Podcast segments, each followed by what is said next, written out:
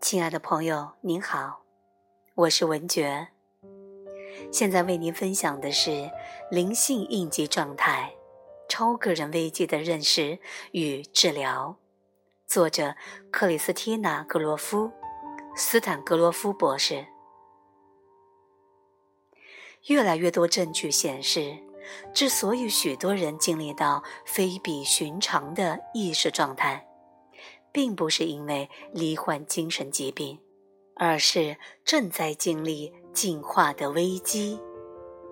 对这个事实的认识带来了实物和理论的重大变革。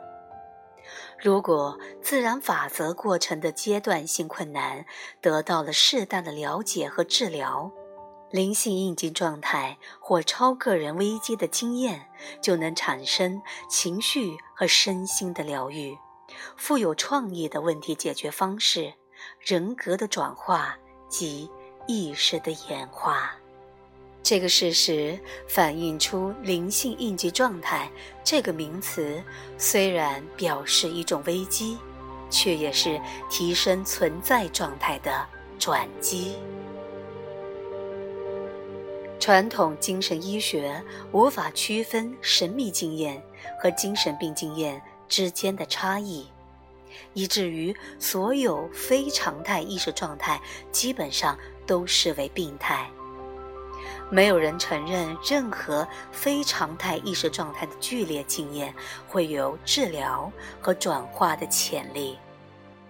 于是，精神医学不加以区分，一律加以控制和压抑的方式终止这类的经验。但是在超个人危机的情形下，一味使用压抑的方法，会导致疾病慢性化，长期依赖镇定剂或其他药物，因而产生的严重的副作用，会使人格无法丰盛的成长。因而，在理论上理清超个人危机的概念，并发展深入有效的治疗方法。实在是非常的重要。灵性应激状态、超个人危机，可能在没有任何诱发因素的情形下自然的发生，也可能被情绪的压力、身体的劳累、疾病、意外、强烈的性体验、生长、迷幻药或各种静坐的做法所引发。支持灵性应急状态观念的证据来自各种不同的领域：历史、人类学、比较宗教学、临床精神医学、现代的意识研究、迷幻药疗法、荣格派心理学、新的经验性心理治疗以及许多其他的领域。重要的是。必须强调，并不是每一个非常态意识状态的经验，每一种强烈的知觉、情绪、认知和身心的改变，都属于灵系应激状态这个类别。许多精神疾病是和大脑功能失常和其他器官以及身体系统的疾病直接相关的。所以，良好的内科和精神科的检查是所有另类治疗考量时的必要前提。即使病人的问题基本上并不是内科因素所造成的，可以以纯粹心理方式处理时，也会需要内科的治疗。例如，考虑到适当的营养、补充矿物质和维生素。充分的休息以及预防脱水。以下是病人可能经历灵性应激状态或可以提供另类治疗的判断准则：一、发生不同寻常的经验，包括意识、知觉、情绪、认知与身心功能的改变，过程中有值得注意的超个人重点。比如戏剧性的死亡和诞生、重生的过程，神话和原型的意象；二，没有明显的器质性脑疾病；三，没有其他器官或系统的身体疾病可能造成的精神疾病。四，正常良好的全身和心脏的血管状态，足以让案主安全地承受经验性工作和探索方法所造成的身体和情绪压力。当事人要有能力把状况看成是内在心理的过程，并以内化的方式加以处理，要有形成适当治疗关系的能力。第六，没有长期接受传统精神医学治疗和住院的病史，因为在这种情形下很难运用新的方法。灵性应激状态的类型，所有超个人危机的类型都可以被视为深层的潜意识和人类灵魂中超意识范畴的动态性外化。这种范畴会形成一个无法分割的多重面向的连续体，没有明显的界限。所以，要清楚划分各种典型的灵性印证状态，在实物上显然是不可能的。然而，我们觉得区分出几种主要且特别常见的经验形态是可能的，也是非常有用的。虽然彼此之间常有重叠的部分，但还是各自有其特色。一，着火的觉醒。二巫术之旅，三核心原型的活化所产生的心理更新，四通灵力量的开启，五业力形态的浮现，六附身状态。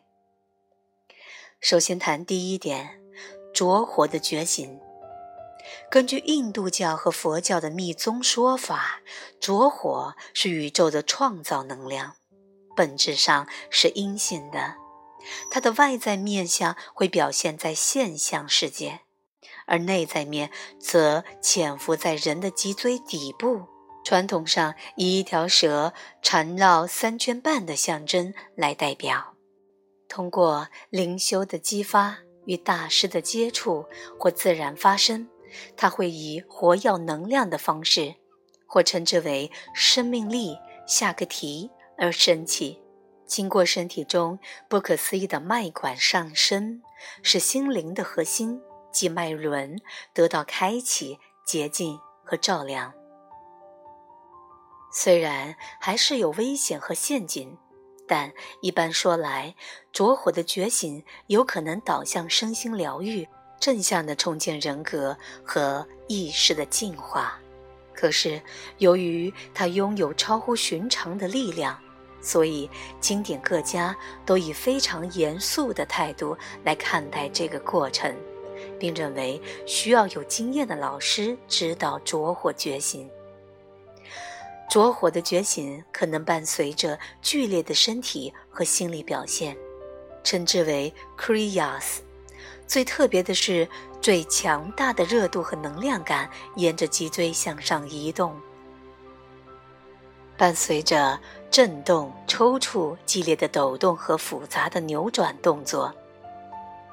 不自主的大笑大哭、吟唱咒语真言或歌曲，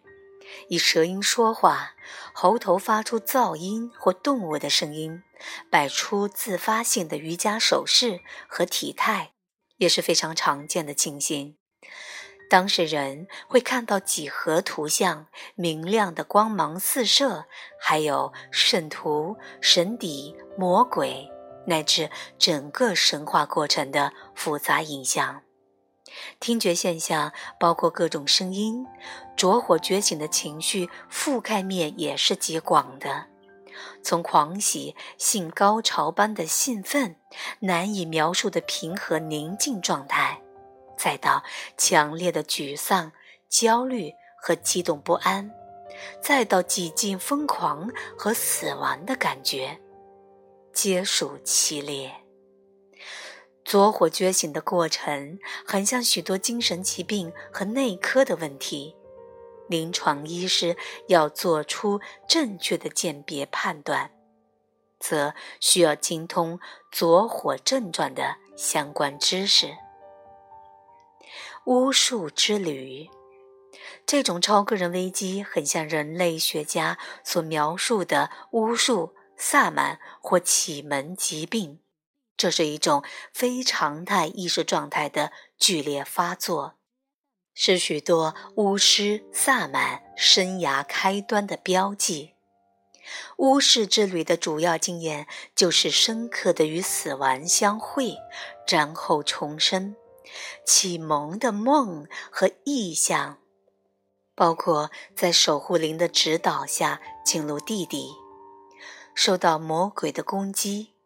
面临难以想象的情绪和身体的折磨，最后完全的毁灭。接着是重生的过程。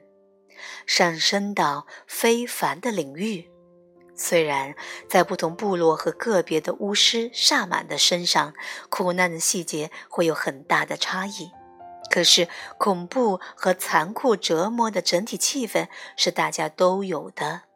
有强烈巫术特征经验的超个人危机，重点在于身体的痛苦，面临死亡与随后的重生。还有上升和魔法般飞行的部分，与自然元素的特殊连接也是典型的感觉，也常会感觉到特殊力量的增长和疗愈的推动力。能好好整合巫术疾病和日常生活，这是成为巫师萨满的必要条件，就像启蒙危机一样。巫术类型的超个人经验，如果得到适当的支持，可以在某些领域中产生良好的调试和优秀的功能。核心原型的活化所产生的心理更新。荣格派分析师派瑞曾经探讨过这种超个人危机。他在治疗年轻精神病人的临床工作中发现，如果提供敏锐的支持，精神病理发展的性质就会彻底的转化，产生情绪疗愈、心理更新和人格的深度转化。遇到这类危机的人，会经历到成为世界的中心或所有事物的中心的体验。派瑞将这种情绪归因于所谓核心圆心的活化，他们全神贯注于死亡和杀人仪式、殉道、钉十字架或来世之类的主题。另一个重要的主题就是回归世界的起源、创世、最初的乐园的状态。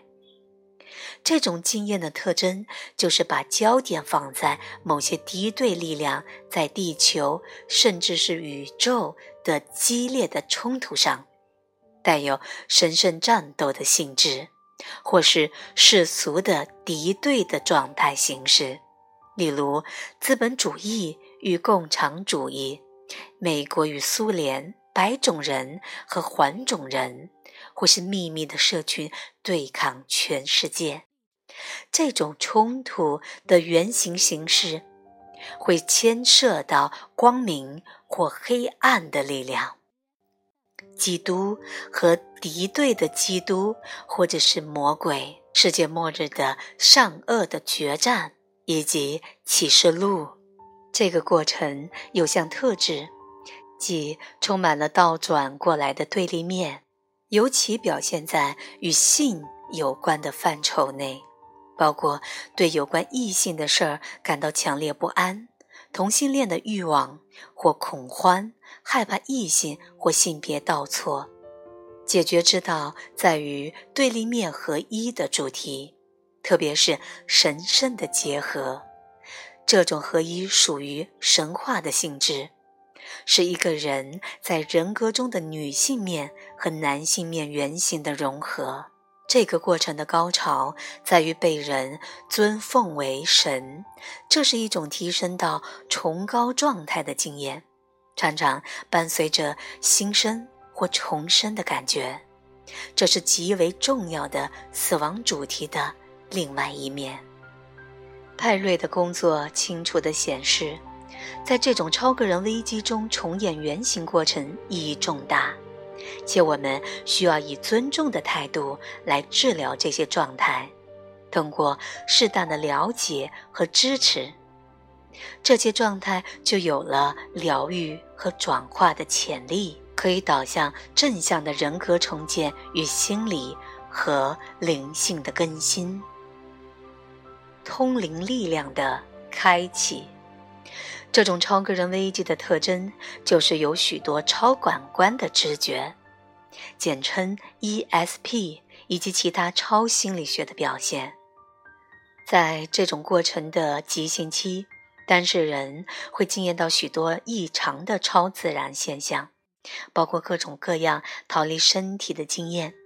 许多灵性传统认为，超自然能力的出现是意识进化过程中常见而又特别微妙的阶段，必须不执着于新的能力，也不要因为认为自己是独一无二的人，荣格称之为自我膨胀的危险。发生在这种情形下的机会，胜于其他形式的超个人危机。然而，我们的文化倾向于不加以鉴别的接受实用却过分简化的机械式的科学世界观，所造成的危险却可能更为的严重。在这种情形下，许多人们倾向于把心电感应、千里眼及同步性的经验看成是自欺的表征，甚至。视之为精神失常，因此，当代科学否认这些事情具备有存在的可能性。业力形态的浮现，这种超个人危机以完整的形式表现时，当事人会惊艳到一连串戏剧化的过程，好像发生在不同的时空背景。在另一个历史阶段或者不同的国家，这些经验非常的真实，并会伴随着激烈的负向或正向的情绪和强烈的身体感觉。在典型的情形下，当事人会深深的觉得这些事件是从记忆当中抽取出来的，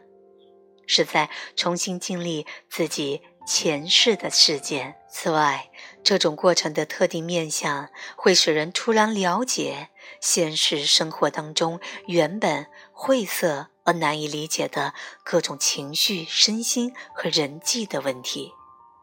彻底经验并好好整合过去生活的经历，多半有巨大的疗愈效果。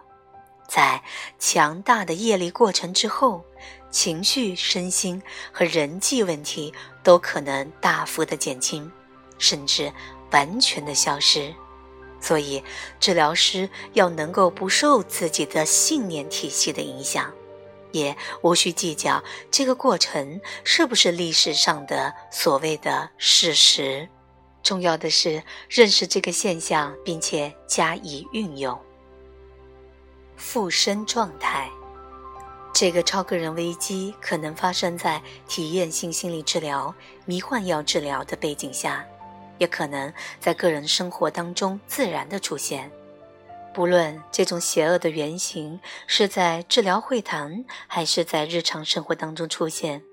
在典型的情形下，当事人都会认为这种能量来自于恶魔，并且试图尽一切的可能来压抑它。这类型现象有一种隐性的形态，可能潜藏在严重的精神病理之中，比如有自杀危险的抑郁症、致命的攻击性、反社会行为的冲动，或是对酒精、药物的渴求。这种表现常常会使人与亲友疏远，甚至远离专业人士。要解决这些问题，需要不惧怕这种可怕经验的人的支持，并促使其原型形态完全出现和外化。在解决之前，通常会有剧烈的窒息、呕吐，或是暂时的失去控制的狂乱的动作。在良好的支持下，这种经验可能使人得到高度释放，从而取得疗效。最近，多种人格的研究又重新燃起专业人士对这个现象的兴趣。超个人危机的治疗协助，处理超个人危机的工作者首要任务就是与案主建立良好的信任的关系。根据这个基础，才可能对案主摄入的过程有全新的了解。并尊重这个过程的疗愈和转化的性质。传统精神病学完全反对这个方式，采用病态的标签和不分青红皂白的压抑方式来对待这些所有的非常态意识状态。新的策略的基本原则，则是支持这个过程，并与之合作，以此来运用它的正面的潜力。最重要的是，能从超个人危机当中得到正向的结果，让案主体认到不同寻常的经验在人内心当中的本质。需要什么程度的帮助，要看这个过程的本质、深度和强度。有些人因为这些经验而困惑。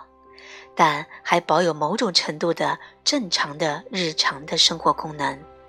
在这些情形下，全新的认识，推荐一些适当的读物及偶尔提供支持性的讨论，可能就足以促进不同寻常经验的整合。一般的方法是在日常生活当中创造一些情境。比如安排一段时间的静坐，或是以音乐促成向内看的经验，这些可以彻底的面对冒出来的素材。这样做似乎可以保持其余的日常生活不受其潜意识因素的干扰。相反的，如果环境上需要全心投入实际的工作，也可以运用技巧来缓慢这个过程，比如。大量的吃食物，喝含有大量糖分或蜂蜜的饮料，剧烈的运动，如慢跑、远足、游泳或园艺的工作，避免压力太大或过度刺激的情境，暂停任何灵修，甚至偶尔使用镇定剂，也是一个暂时性的处理方式。如果。这个过程太强烈，而妨碍了日常的生活，甚至尝试上述各种方法也不管用，可能就需要提供定期的经验性会谈，运用人本心理学和超个人心理学所发展出来的各种探索技巧，来促进这个过程，或是通过其他各种灵性传统的方法，在这些方法中。完形治疗法、心理综合法、荣格学派的积极想象和绘制曼陀罗图，某些从瑞克的方法中推演出来的新方法，焦点是身体工作、音乐和表达性动作的运用，似乎都特别有效。在过程中的所有阶段里，富有艺术性的表达，比如。绘着曼陀罗图、心理剧、表达性的舞蹈和动作，以及创造性的书写，都是最为有效的方法。